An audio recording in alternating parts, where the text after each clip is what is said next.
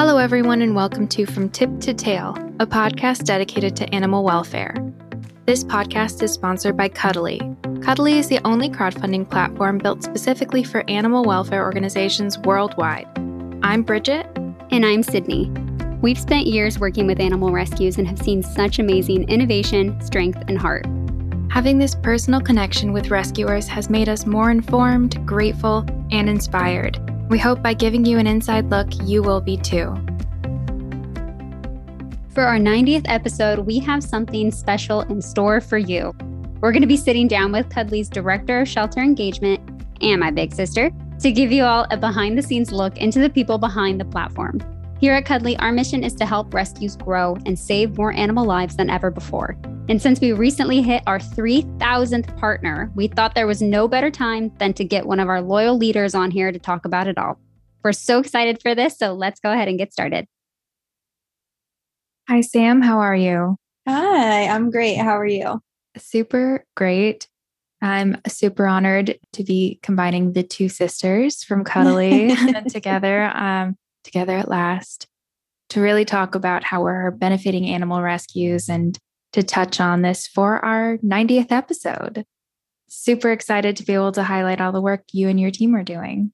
Yeah, I'm really excited. I'm very, very honored that you chose me for your ninetieth episode. Oh, yeah.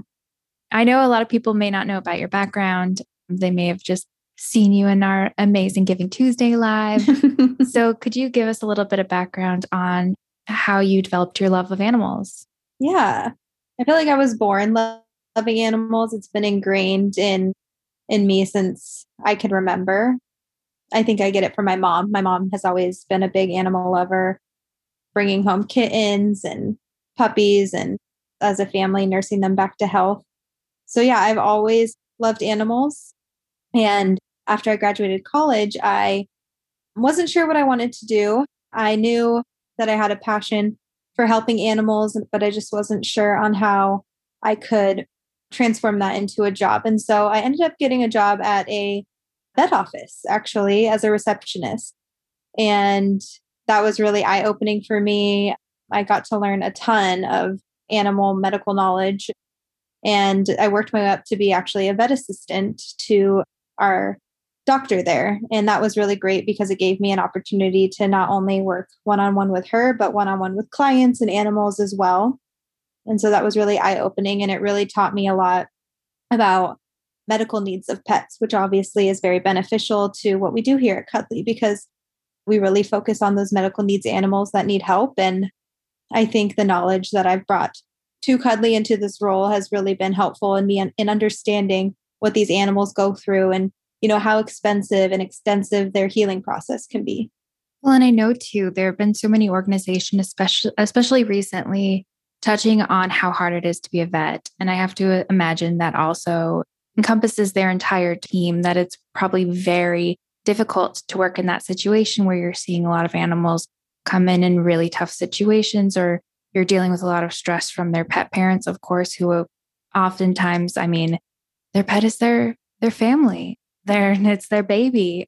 So did it make it a lot easier to work at Cuddly where you feel like you can take an active role in these animals' lives and by helping them in that way? Yeah, I think so. I think the biggest thing that that I can correlate between my two roles is that it really does take a village. It took an entire, you know, my entire vet team to help a single animal, and it's the same on the rescue side. You know, it's um, it really takes a village of people to come together that can change one animal's life. I love that, and it's so true. And I think it, it sounds overwhelming, but at the same time, we're all human. We all stumble and fall. And the idea that there's going to be someone there that has your back, um, I think it is so comforting. So for those who maybe are a little unclear, could you step into exactly what a relationship at Cuddly is like for an animal rescue? Um, I know we've got our whole support team, which really they all work under you. You're kind of their guiding light. And I know certainly you've had a lot of experience over the years with these one-on-one relationships that you've developed with rescues. So could you touch on exactly what the team does and how they help our rescue partners? Yeah, of course. So our fundraising consultant team works one-on-one with our rescue partners, helping them start campaigns, manage their account, provide updates, everything that people don't realize that rescues don't necessarily always have time for. Many times they're in the field rescuing an animal, they're rushing one to the E R. It's a lot of work in person that they're doing with the animals. And so it's really amazing how our, our team uh, develops these relationships and almost becomes an extension of the rescue organization so that we build the trusting and loving relationship with them to where we really act as an extension and can help them with all those things that they just don't have time for. You know, they're, this is pure volunteer work on their end. They have normal lives, normal jobs. And so giving that helping hand really, really makes a huge difference in their life. Absolutely. I mean, I love that so much. And I, that's what I think is so unique about what we do is we are stepping in and helping these smaller organizations who really can't afford to hire someone. They can't afford to pay for like some fancy platform that has something automated for them. And even then, I feel like they still want to be so in touch with everything that's happening. So by having that really close, amazing relationship, it's really made for the best fundraisers and to fundraisers that are connecting with the community and really becoming successful. Exactly. So great. Could you give us a little bit of color and an insight to you who makes up your team? Because I think it is surprising a lot of times what kind of demographic we are. We tend to be pretty young and very enthusiastic because of it, I think. Yes, our team is fairly young, but I think what really matters is that we're all extremely passionate about helping animals. I think that's a screening question, if you want to work at Cuddly, that we all have to ask. Um, so I think that having that passion, it really translates into the work that they provide and the help that they give our rescue partners. So yes, while we're young, we might be young in age, but our passion goes well beyond our years. Well, and I think it is super interesting because given like recent statistics, I know we just recently got back from a conference where they were really discussing the fact that predominantly pet owners are, are millennials and Gen Z. This is kind of fun. One in every four pet owners is opening an Instagram for their pet. Oh, I believe it. Isn't that amazing? Yeah. Sydney is one of those. I was going to say, I'm very guilty of that. All three of mine have their own Instagram account easily. I would make multiple for each of them probably if I could. That's insane. I mean, Sydney, that's a lot to manage. You're basically a media agency now. I know. But I, I I would see it. Honestly, I think a lot of the reason why people do that though is because it it almost acts as like your own personal little album. You get to, you know, when you first get your animal, whether you get them as a puppy or you get them, you know, at some point in their life, it's nice to be able to kind of see like the trajectory of their life. Like you post when they have their birthday and when you go to a beach day and you you kind of like, I go back like to this day when I have free time and I look at the photos that I posted of my dogs in like two thousand eighteen and I like reminisce and I'm like, oh, that was such a nice day. I love them. Look how small they were. Honestly, it's like a, um, a virtual photo album for me and I love it. And I think it's so funny. Like I read an article the other day where millennials were not having babies. Yes, I saw that. We're having fur babies in, instead. And it was It was something so funny where millennials are are not looking to buy a home for like their babies. They're just looking to buy a home to give their dog a backyard they deserve or something along those lines. And I'm like, yes, like that is me to a T. I did that. And I feel like it's everyone on your team too. Yeah. It's amazing. I've seen your team go without so many things, but all of yeah. your pets are like royalty. I like eating like top ramen every day, but my dog has like the most expensive harness and like all of these toys and organic treats. Meanwhile, I have holes in my shoes. Spoiled is an understatement. Definitely. I'd love for you to highlight maybe some of the rescues that you've worked with in the past and how you've seen Cuddly make a really big impact on the work that they do. So I know specifically you worked with Stray Dog Support. Yeah. And we we love Helen. Love Helen. I'd love for you to talk about some of the rescues that you've worked with and and how working with Cuddly has really been able to help them grow as an organization? Yeah, definitely. One that comes to mind is I Pity the Bull Foundation. They are an organization uh, right here in California, not too far from us in Chino. Um, and a couple years back, um, I actually uh, had reached out to them. They do humane education. It's really great. They go to different schools across the county, teaching kids about how to not discriminate based on breed. Yeah, exactly. So they they have these amazing pit bulls in their care that they've rescued, and they bring them to these elementary schools to show kids that you can't discriminate based on how someone looks. And I thought it was such an amazing mission and organization. So I reached out to them a couple years ago, and I got in contact with their founder, John, who is amazing. Him and his wife, Bree. I love them. They actually were in the process of transitioning into an actual rescue organization where they wanted to start rescuing animals as opposed to just being a nonprofit humane education program. It must have been, you know, the stars aligned. I messaged him right in that moment when he was, you know, thinking of how he was going to start his new rescue. And so I connected with him, and I actually went out to Chino and I toured their house because they have a big garage, and they were transforming it into kind of where their rescue would live. And like they were placing kennels and all the things that they would need to, to house animals that they would rescue from the shelter. And I really got to see, I mean, that, that was now two years ago, maybe, maybe a little bit longer, but I got to really see them from start to finish. And we've developed not just a beautiful working relationship, but really a friendship with John and Bree. And I think that they're just amazing people in what they do for obviously the animal welfare community, but, you know, pit bulls, especially the voice that they bring to them is, is incredible. But I really just love to see them and how successful and amazing they've been from the ground up since, since that day that I've toured the garage. It's, we've had several Cuddly fundraisers with them, and they've all been extremely successful. I've taught them how to, how to do a successful fundraiser. And it's crazy to me how, how much of a difference that I've been able to make through Cuddly for their organization. Yeah. I will say John, I think, is a really receptive person too. When you give advice or recommendations, he is very open, very willing to do anything possible if it if it's going to end up benefiting the dogs. I just want to say that because I do feel like there are some rescues who do get a little bit set in their ways, or they have a specific way of doing something and they they don't necessarily want to do a new course of action or things like that. But in John's case, he was so open to it, and he was just so receptive to everything that you gave him that I feel like he's doing amazing now. I mean, he does amazing work on his own, but just in the sense of the Cuddly platform, I think he was so successful because he was just so open to it. Yeah. Like you said, not everyone hits it off immediately. Me and John did, and I'm very thankful for that. But I think there is a trust that our fundraising consultant team, they earn and they develop with our partners over time.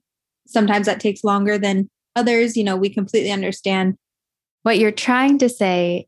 It's a really hard environment in general for animal rescue. Yeah.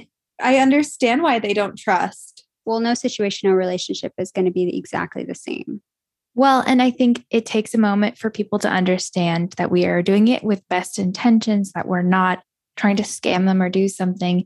And I loved what you said about they Our fundraising consultants, they earn their trust. It's not something that we expect something, someone to give us totally willingly, rightfully so. I mean, I think it's natural human nature after you've seen so much and you've been in this environment for a minute, even as a, someone who's not in rescue. I mean, you probably shouldn't just buy whatever anyone's selling. That's in life. Right. And I think that's what is so remarkable about John and his experience. But also I love that that's not a totally unique circumstance. I mean, I know we were seeing more and more these days of rescues that because we were able to get involved with them, they're able to open their first brick and mortar shelter, and they're able to evolve and do more and take on more cases and be a little bit unchained, I'll say. Yeah, it was so funny. I think one of our fundraising consultants just posted this week that one of our longest standing partners, I think Bridget, what, back at we started partnering with them in twenty fourteen, maybe. Yeah, twenty fourteen. They they were just able to open up their first like actual facility. And they said, you know, without Cuddly's help these past few years, like it wouldn't have been possible. And it's crazy how, like crazy in a good way, how many lives were changing. Well, and I, I'm certain if you ask them back then about a facility, it wouldn't even be on their radar. It's one of those things that not every organization thinks is a goal, but honestly, just being able to have the option, because you don't have to worry about fundraising, because you don't have to worry that one big medical case is going to cripple your organization. I think that makes such a big difference and helps you plan for the future and grow and do these amazing things. Exactly. So wonderful. I get so pumped up about it. Um, it still astounds me too. I mean, people across the country who have never met them before are suddenly becoming the biggest fans of these organizations and are following them for years and years. Super astounding. Now, quickly, I'm I'm wondering if you can tell me like one or two high-level steps. Certainly, I know so many res- rescues work with their fundraising consultant intimately to learn and to evolve and to grow their skill set so they can fundraise um, really efficiently. But I'm wondering, are there certain things that make a fundraiser successful? I think the number one thing that stands out is photos and videos that you can take of the animal, because you have to understand that in the, the social media world that we live in nowadays, that there's so much content thrown at so many people and potential donors, current donors. And so really taking that clear, concise photo that shows what's wrong with that animal so that it comes across to the donor and they relate, they feel compelled to donate, because I think a lot of people are very visual. And like what you just said, someone in California might come across an animal that in Florida that they wouldn't see, you know, otherwise. And so it's really important to take those compelling pictures, take the time to make sure that you're that you're publishing very clear um, and compelling content so that you really do capture the attention in a world where there's there's just so much out there and it's very easy to get missed. Definitely. And I think sometimes when you're in the thick of it, when you're so busy doing all this work all the time, it's hard to see where the moments of opportunity are. Yeah.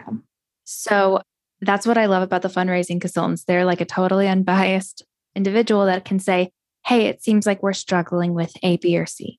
Um, and they can basically critique, and more than critique, offer tips, offer suggestions, because we do see the fundraisers that get go viral. We do see the ones that really get news coverage and, and really change the face of animal rescue because of how they're crafted.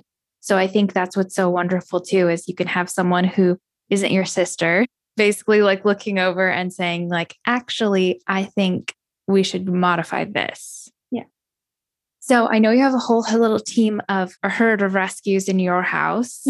So we all love them. And they're definitely, it feels like, like an odd bunch. My funny farm. Yes. Yeah. If they were, they'd be like that softball team that the, the absolute underdogs. Like bench warmers. That's not softball. That's baseball. I mean, baseball works too. Could you tell us of your pets, what's the naughtiest thing one of them has ever done? The naughtiest thing, I would have to give that award to Dakota, who is my oldest rescue pup.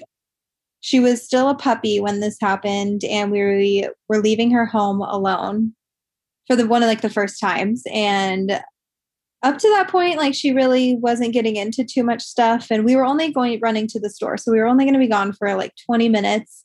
We leave, and I swear to you, it probably was only twenty minutes. We come back, we open the door, and it's as if there was a snowstorm in my house. She had taken all, and when I say all, I mean like every toilet paper roll that I own and ripped it to shreds all over my living room, my couch, my ottoman. I don't know how this dog accomplished so much in such a short amount of time. But it was insane. It took us like thirty minutes to an hour to clean up. And she just sat there in the corner. Like she knew what she did, but she was like so cute, like turned over on her belly. And I'm like, oh, I can't be mad at you right now. But gosh darn it, dog. Oh my gosh. Incredible too, because it's not like she just took one and was like, well, that was fun and moved on. No, uh-uh. That was so much fun. We need to do that eighteen more times. Yeah, shredded, like completely. Amazing. Well, so if there is one thing that you could say to an animal lover or someone out there about animal rescue in general that you wish that they understood? One point you'd love to get across to people about those working in animal rescue, what would it be? I would say that I don't think a lot of people understand that these volunteers in rescue, they're human. They're humans. They have everyday lives just like you and I. They're driven by their passion. They're doing the best they can, trying to save as many lives as they can, and just to be kind. That's such a good point. Definitely for animal rescue, because I think it's so hard and people are so critical when it comes to so many of these issues.